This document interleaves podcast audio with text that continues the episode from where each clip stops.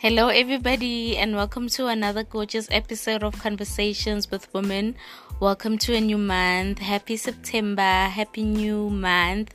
I hope you are looking forward to the new month as I am. It's my son's birth month, so it's going to be an amazing month. But thank you so much for August. You guys have been so amazing. August was just too gorgeous. Thank you to every guest. Thank you to every new listener.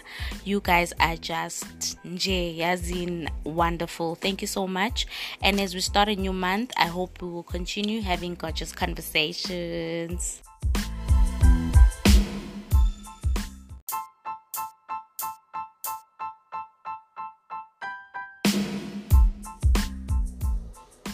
I have dedicated the month of September to look at financial wellness.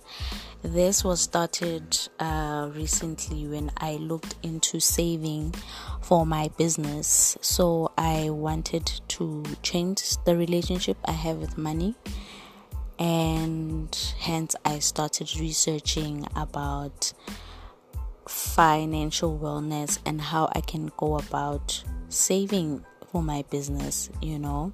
So I after researching just a bit, I found out a few things that I can start from, which we'll be looking at throughout the month of September.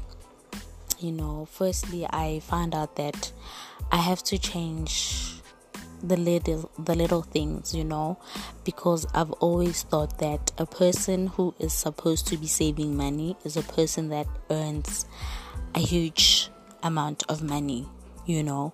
But i've realized that even if i have as little as 100 rand i should save at least 30 rand or 50 rand of that money towards something you know. And even if i do want to save i have to have a goal of what I'm saving for so that I can focus on that. I can't just save because of the sake of saving, uh, but I have to put a name towards that goal. Is it for my son's education, maybe? Is it for an asset for my business, maybe? You know, so that I don't lose focus and I keep going from that. And then I had to look at the kind of money personality that's why they call it that I have. So, am I an impulsive spender? Do I just spend because of the sake of spending? Or am I the type of person that buys when it's only a sale? You know, so I had to look at that from a personal perspective.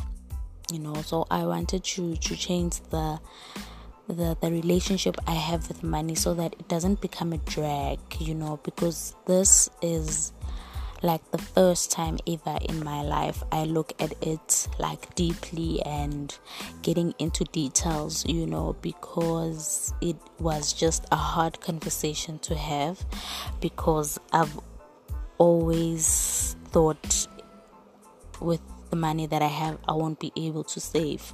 So it starts from there saving, you know, being trusted with the little that you have, so that even if you have much, you are able to handle it. So I had to research and I wanted us to just get into that conversation for the whole month of September and knowing uh, that saving is doable, you know, and I also had to change the language that I use. Words like I'm broke should be cut off my vocabulary because, like, yeah, it, it just causes some negativity towards the relationship I have with money, you know. So, I hope that we will have this conversation throughout the month. I'll get into details on from the next episode invite a guest or two just to give us their perspective on money and how they're doing it, you know, so that we can learn